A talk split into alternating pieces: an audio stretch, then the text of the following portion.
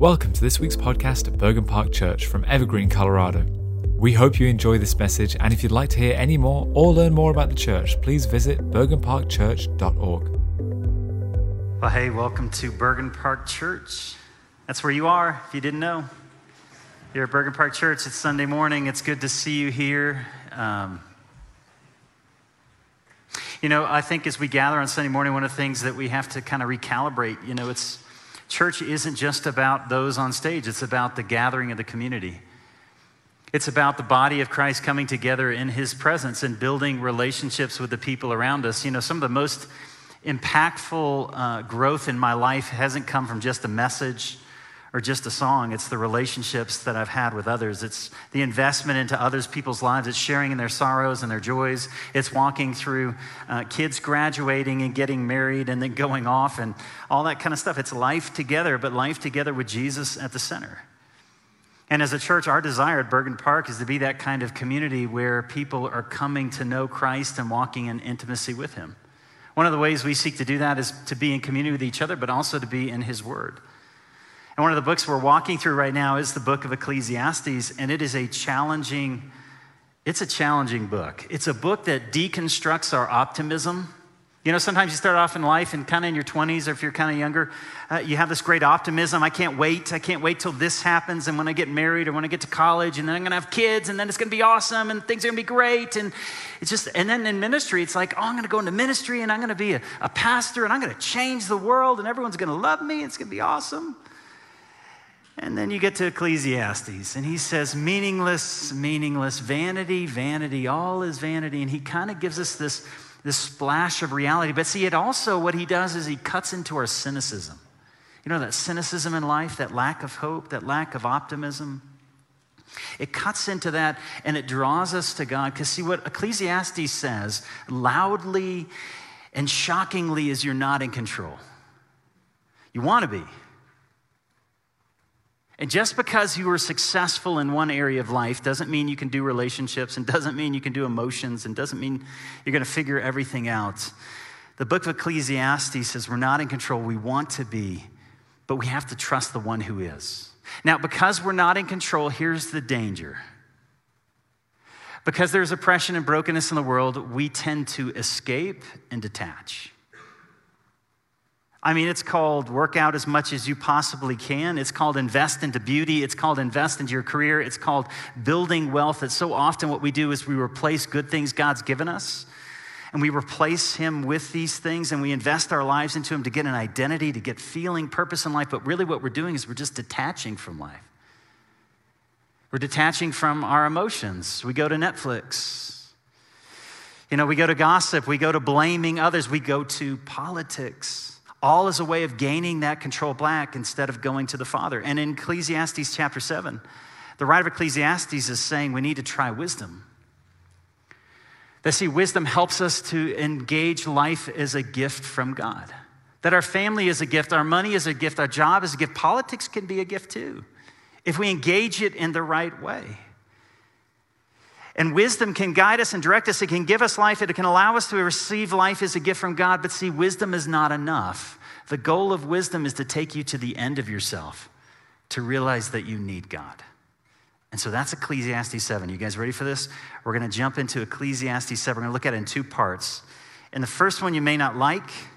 I didn't like it that much until I started sitting in it, and it's the invitation of, of sorrow the invitation of sorrow. Now, that's an invitation I'd rather skip. Uh, you know, I'd like the invitation of joy, not the invitation of sorrow, but there's something sorrow can teach you that happiness can't. And then the second half of this passage is how wisdom is good, but it's not enough. And the goal of wisdom is to take us to the Father. You guys with me? You guys here? Yeah. Let's jump into it. Help me out here. Let's get into Ecclesiastes chapter 7. The word of the Lord. He says, A good name, it is better than precious ointment. But the day of death is better than the day of birth. It's better to go to a house of mourning than to go to a house of feasting, for see, this is the end of all mankind. And the living will lay it to heart. Sorrow is better than laughter, for by sadness of face the heart is made glad. Now, the heart of the wise is in the house of mourning, but the heart of fools. No, the house of fools is in the house of mirth. It is better for a man to hear the rebuke of the wise than to hear the song of fools. For as the crackling of thorns under a pot, so is the laughter of fools. And this is vanity. Surely oppression drives the wise to madness, and a bribe corrupts the heart. But better is the end of a thing than its beginning. And the patient spirit is much better than the proud in spirit. And so don't be quick in your spirit to become angry, for anger lodges. It lodges in the heart of fools. And so say not, hey, why were the former days? Why were they better than these? For it is from it is not from wisdom that you ask this. Wisdom is good with an inheritance, an advantage to those who see the sun. For the protection of wisdom is like the protection of money. And the advantage of knowledge is that wisdom preserves the life of him who has it. Consider the work of God, who can make straight what he has made crooked. In the day of prosperity, be joyful, but in the day of adversity, consider.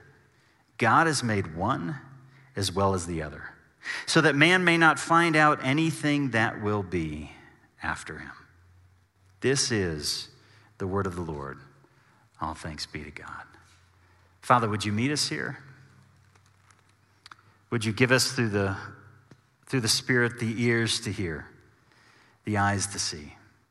And Father, even take us to that place that we may avoid in life, that we try to escape and detach, but through your Spirit, Father, would you attune us to yourself? Would your word speak to us and bring healing, restoration, a new vision for life? Help us, Father, in Jesus' name. Amen. So there's an invitation from sorrow. Now, I have a counselor I work with. He's more of a spiritual director than a counselor. He kind of helps you when it comes to your own spiritual walk with the Lord, somebody I meet with on a regular basis. And he said recently, and I wasn't real happy with this, but he said, Jason, you don't do sadness well. And I didn't like that. I got a little angry because anger lodges in the heart of fools. But see, sorrow is an invitation. When we're sorrowful, it's because there's something, it correlates to loss. When you're losing something, there's a bit of sorrow in the heart. But what happens when you don't acknowledge the sorrow? What, you, what happens is you escape, you detach.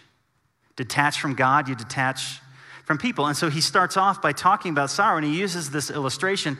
You know, he says in verse one, a good name is better than precious ointment. It's better than to have character than simply to smell good. It's nice to smell well, but it's better to have something of substance in your life. Because, see, that's going to have a, a, greater weight in the lives of others than simply having the right profile on social media, simply being seen a certain way or having a, a certain reputation before others. Rather, he says what matters is the character of the heart, and see, sadness refines the heart. It purifies us. Now, how does it do that? Well, that's the second half of verse 1. And he says, the day of death is better than the day of birth. Now, that needs to be proved a little. He's not saying that death is better than life. But when you go to a maternity ward, now there's some sadness in a maternity ward, but there's also a lot of hope and expectation. You hold that child for the first time. Now, listen, what do you know about that child? Now, you, hopefully, you know who the parents are. And you may look at that child and you may know the weight and the height and whether they have hair or whether they don't. And you may look at the eyes and say, you know, those are the eyes of her father. That's the nose of her mother. But you don't know anything about this child's character. You don't know who they're going to become or what they're going to do. But see, the day of birth is about potential, the day of death is about reality. This is who she was. Man, she had the generosity of her mother. That's different than simply having her eyes. She had the determination of her father. She loved Jesus. You know, to be around her, she brought joy in the midst of sorrow. She brought comfort in the midst of difficulty. She was a woman of significance and character. On the day of death, you find out who that person is. But you may also find out she was selfish. She really just lived for herself. She really didn't love others. The day of death brings reality, the day of birth just brings hopeful expectation. And so he goes on to explain what this looks like. He says it's better to go to a house of mourning, verse 2, than to go to a house of feasting. For it is the end of all mankind. And see, the living, this is something we've got to allow to saturate our heart. That each one of us is going to die. Do we allow death to teach us? Because he's saying death is a better teacher than birth. When you go to a funeral, there's a potential for change. There's an opportunity to reevaluate because, see, when we lose something, it's because we've loved something. And sadness correlates to loss, but sadness correlates, more importantly, to love. And when you go to a funeral, one of the things that happens is your loves get clarified. Have you had that experience? You walked away and you start thinking to yourself, why am I, why am I giving myself to so many petty things? I'm investing my life into hobbies. I'm allowing this bitterness and this anger towards somebody to rule my heart and to rule my words and to rule my mind. Why am I doing that? Because, see, what sorrow does and loss is it clarifies your loves, but it purifies your loves, doesn't it? Begins to remind you of what's most important. Now, last night, I experienced this myself. Now, not the loss of a loved one, but a son who's becoming a man. You know, that's an exciting, it's a moment to see your child grow up, to be, see them become independent. My son last night went to homecoming for the first time. And that was fun to see the awkwardness, you know, the dates and all that, and that kind of moments like, this, is my, this is my date, you know. And yet, there was, when we got home, my wife and I, we were just, there was sadness. Sadness, the loss of parenting. Sadness of a little boy that's becoming a man. But in that sadness, you know what happened? As I went to bed last night, I'm like, man, I want to get my arms around him more. I want to be a better father. And I got another boy coming up. He's 14. I still got a little bit of time. There's some things I need to change. Sadness has a way of purifying the loves. Now, parties are great, and he says it's better go to a house of mourning than to go to a party. Now, parties can lift the heart. It's good to have good food and good fellowship, but how many of you have been transformed by a party? I mean, how many of us come home drunk and do something amazing? That's why Waffle House is open 24 hours. Because as they say, there's always time for one more bad decision. but see, a funeral is different it helps us to evaluate. And he's saying it's better to allow sadness to influence the heart because it begins to bring clarity to the eyes and to the direction of your life. Sorrow, verse 3, is better than laughter, for a sad face, it changes the heart. Verse 5, and he says, It's better for a man to hear the rebuke of the wise than to hear the song of fools. Now, the Song of Fools is in the house of party. It's, it lifts you up, it encourages you, it supports you. And yet, the rebuke of the wise is the rebuke of mortality. It's when you go to a funeral and you, you allow the impact of what's happening to begin to speak to you. In a sense, death here is like an evangelist, and he's daring us to stare him in his eyes. He's daring us to take the full reality of our own mortality into our minds and allow it to begin to instruct us. Because, see, here's what the fool does when the fool goes to a, a, funeral, he's thinking about what's for lunch. He's not listening to the words of the people. He's not listening to the eulogies. He's not listening to the testimonies. He's simply thinking about what NFL game am I missing? He's constantly checking the store, scores because, see, his desire is to escape what will actually change his life. His desire is to detach. You know, God has given us emotions. People tell us, I don't know how many emotions there are. This one guy said eight, so I've kind of bought onto that. There's eight. And every one of our emotions is good. Anger is good. Gladness is good. Shame. Do you know shame can actually be good? Guilt can be good. Sadness is good. Because, see, in every one of these emotions, it's either going to uh, lead us to intimacy or it's going to lead us to isolation. It's either going to lead us to relationships with others that are deeper and richer and more meaningful. Because, see, when I'm sad last night with my wife, that actually creates intimacy between the two of us because we're sharing a sadness together. And that sadness bonds two people closer to one another because they realize what is precious in life and see our emotions are intended to draw us in relationship with each other and to draw us in relationship to God. And so he says in verse 6 here's the contrast the crackling of thorns under the pot is the laughter of fools. And this also is a vanity. That sorrow gives us an invitation to evaluate what matters. The questioning is the question is are we willing to receive it? Are we willing to receive it? Are we willing to learn from it or do we just run from distraction to distraction to distraction? Because the truth is, we won't live forever. You know, there was a TV show in the 80s called Fame. It was about a high school dance team. And one in the song, one of the, the key lines was, uh, uh what is it? I'm going to live forever. I don't know what it is. I don't know what I'm talking about. And actually, and in 2009, they did a, a remake. They actually made a, a movie based on the TV series, I'm Going to Live Forever, Fame. And yet, what you'll find is in the 2009 movie, they couldn't use any of the actors really from the 80s because they're not going to live forever. So they chose prettier and stronger and more talented people to replace the actors from the 80s because we all know that our bodies wear down.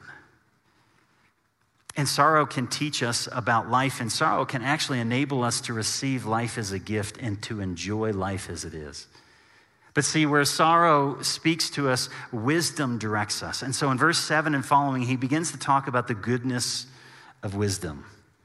So watch this in verse, uh, verse 7. He says, Surely oppression drives the wise to madness, and a bribe corrupts the heart. See, oppression has a way of drawing the worst out in us. Wisdom says when someone curses me, the only way I'm going to overcome evil is with good. But how well do we do that? When we're confronted with evil, does what come out of us? Is it good? No, it's often evil because oppression draws out oppression in us. So, to the wise, oppression is something that's a temptation just as a bribe is a temptation to the heart. Verse 8 the end of a matter is, is better than the beginning. And the patient in spirit is better than the proud in spirit. That often we judge things by how they begin and we assume that's the totality of the story. But we forget that God is at work. That when oppression happens, we assume, okay, that's, that's the end of things, or this is how that person is. And often we become proud in spirit and we stand in the place of God and we judge others. Instead of being patient in spirit and trusting that, you know, what I see is bad. But if I respond with patience, if I don't allow oppression to bring out oppression in me, but instead I respond to this oppression and wisdom with good, the end of the matter may actually be better than the beginning, and I may be a part of affecting change in the lives of others. Wisdom changes a bad circumstance, maybe 10, 20 years later, into something that's possibly good. But he goes on to say in verse 9, but watch out. When you see oppression and you see injustice, here's what happens. We tend to be quick in our spirit to become angry. And here's the truth of anger. And certainly for men, it lodges in your heart. And you have this throughout your life this low rumble of anger. Have you ever found that? It's just always there. It's always speaking to you, it's always directing you. And see, when it lodges, what it does is it holds on to the heart and says, I'm not going to let sadness in. I'm not going to admit that I'm ashamed. I'm not going to admit guilt. I'm not going to admit that I'm alone. Instead, what I'm going to do is I'm going to protect myself from all these emotions. I'm going to establish myself in anger, and I'm going to be strong and I'm going to be in control. And what happens in the process is you allow oppression to take over. Instead of patience, you find pride. And instead of intimacy with God and others, you become more and more and more isolated. Does that sound familiar? Wisdom says, You fool. And that's why he goes on and he tells us, he, he tells us in, in verse 10, he says, Hey, don't, don't fall into this trap. Don't fall into the trap that says, Why were the former days better than these? For it is not from wisdom that you ask these things. How often have we heard that? The former days were so much better than today. The older we get, doesn't that start to kind of settle in our heart? It's called nostalgia. That we assume there was a period of time in which life was good. Now, why do we assume that life was good? Well, what happens is in our own minds and our hearts, we upplay the good things and we downplay the bad. And so maybe we have nostalgia for some vacation that we took in seventh grade. We have nostalgia for the 80s or the 90s, the, some period in history that we kind of keep going back to in our mind. And what we start to do is we start to elevate how good it was. And we start to forget all the stress. That when you're in seventh grade, you had no issues, you had no problems. When you were 22, 25, whatever day it was, whatever decade it was, there were no issues in the world. There was no hunger, there was no poverty, there was no racism, there was no brokenness. Life was just sweet and life was good. Because what nostalgia does is it lies to the heart so that we won't live in the moment. And when we think there's a time that's better than today, you know what's going to happen? You're not going to allow you God to use you today because you're stuck in the past. And you're assuming, you know, God was there doing stuff 10 years ago, but He's not doing things today. And so we cut ourselves off from others. We cut ourselves off from God. Wisdom says, no, God is still at work. You know, C.S. Lewis has this great um, illustration. He talks about nostalgia, and he says nostalgia is not just about hoping or, or dreaming about the past, it's, all, it's also about longing for the future. That the reason we dream and we think of those times as better is because we were created for a home. A home with a father that loved us and watched out for us. A home where there is relationships that are good and pure, where we do walk in patience. We don't allow anger to lodge in the heart, and we do not see oppression. See, that place is called being in the presence of God. And nostalgia is not just about reclaiming a day that we once had, it's about worshiping the God who makes all things right. But listen, if you're not willing to allow Him to work in your heart today, how's He going to make anything right? If you don't allow sorrow to teach you, if you don't allow that intimacy and that experience of loss to remind you and purify your loves, then you're not going to allow the Father to come in and begin to change you. That's what the writer of Ecclesiastes is saying is watch out. Because see, life wants you to drive you to escape and detach, but wisdom wants you to be deeper and become a person of character that makes an impact in the lives of people around you. And so he goes to the conclusion in verses 11 through 14, and we'll end with this. He says, Wisdom is good. It's good with an inheritance, the advantage of those who see the sun. For the protection, notice wisdom is protection like money is protection. And the advantage of knowledge is that wisdom preserves the life of him who has it. So wisdom is kind of like money. Because, see, when you're sick and you have money, there's healing. When you're homeless and you have money, there's a place to stay. When you're hungry and you have money, there is food. Wisdom, wisdom protects your life. But he's going to say it's not enough. Because notice in verse 13 consider the work of God. Who can make straight what he has made crooked. Verse 14, and the day of prosperity be joyful, but in the day of adversity consider God has made the one as well as the other, so that man may not find out anything that will be after him. Wisdom is good in that it enables you to receive life as a gift, but the goal of wisdom is not to be wise in and of yourself. The goal of wisdom is to lead you to know the Father to take you to the end of yourself because he says, Why has God allowed certain things to be crooked? And the reality is, we don't know. There, there are questions that we have and experiences that we have in life that we can't answer. And see, if we don't have a place that we can take that to, what's going to happen? Anger is going to lodge in the heart. We're going to be impatient instead of allowing God to draw us in intimacy with others and to God. And see, what wisdom's supposed to do is to take us to a place of surrender. The beginning of wisdom is the fear of the Lord. It's to take us to the end of ourselves, and in the end of ourselves, we find the Father. You know, Jesus was described as a man of sorrows. one who is familiar with suffering. Now, remember, what does, what does sorrow correspond to? It corresponds to loss, but see, loss corresponds to love. Why was Jesus a man of sorrows? Because he was a man of deep, deep love. And when you live in a world of brokenness, and you have a relationship with a God who so loved the world that he was willing to befriend those who would crucify him, you will experience sorrow. And where will you take those sorrows to? You take them back to the Father and to the one, Jesus Christ, who's experienced the sorrows of life himself. We don't have a God who just throws out truth to us to comfort us. We have a God who's entered into our pain, entered into our brokenness, entered into our frailty, and into our loss. And he's taken our brokenness and he's taken our sadness upon himself for what purpose? So that we could reorder our loves. And so we could know the love of the Father? Are you willing to be honest about life? The book of Ecclesiastes is a call to honesty.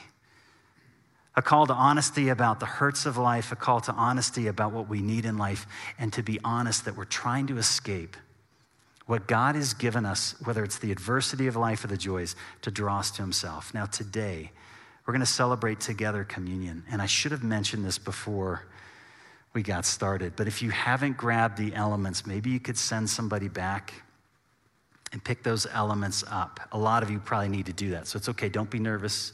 You're free to go pick those up. And we're going to celebrate together. Communion, actually, guys, you know, beginning this Sunday and each Sunday, we're going to start celebrating communion, communion every single week. Because, see, communion is a vital reminder of what Jesus Christ has done for us. That our salvation doesn't come on the basis of what we can do or what we can accomplish, but it comes through the cross of Jesus Christ, through his life, his death, and resurrection. We have a relationship with the Father, and it happens through confession and faith.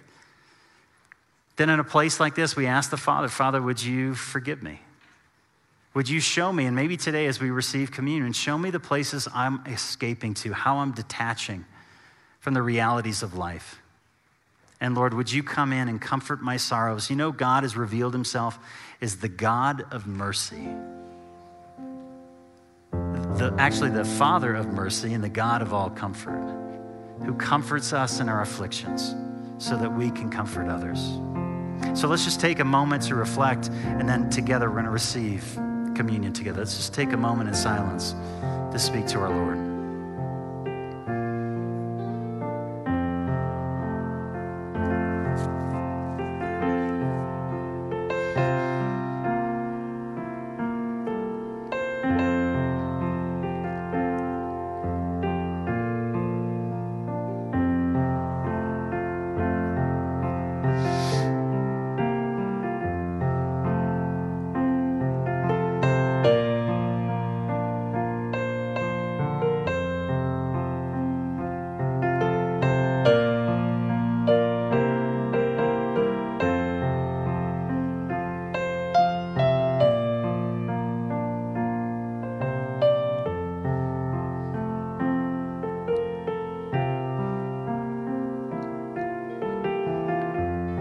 Jesus, on the night in which you were betrayed.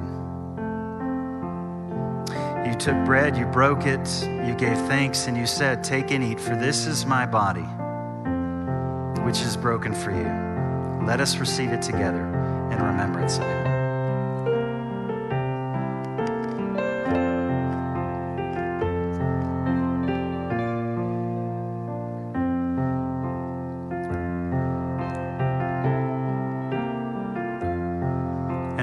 Way, after supper, he took a cup and he said, This cup, it represents the new covenant, the new relationship that is established in his blood. Let us receive it together in remembrance of him.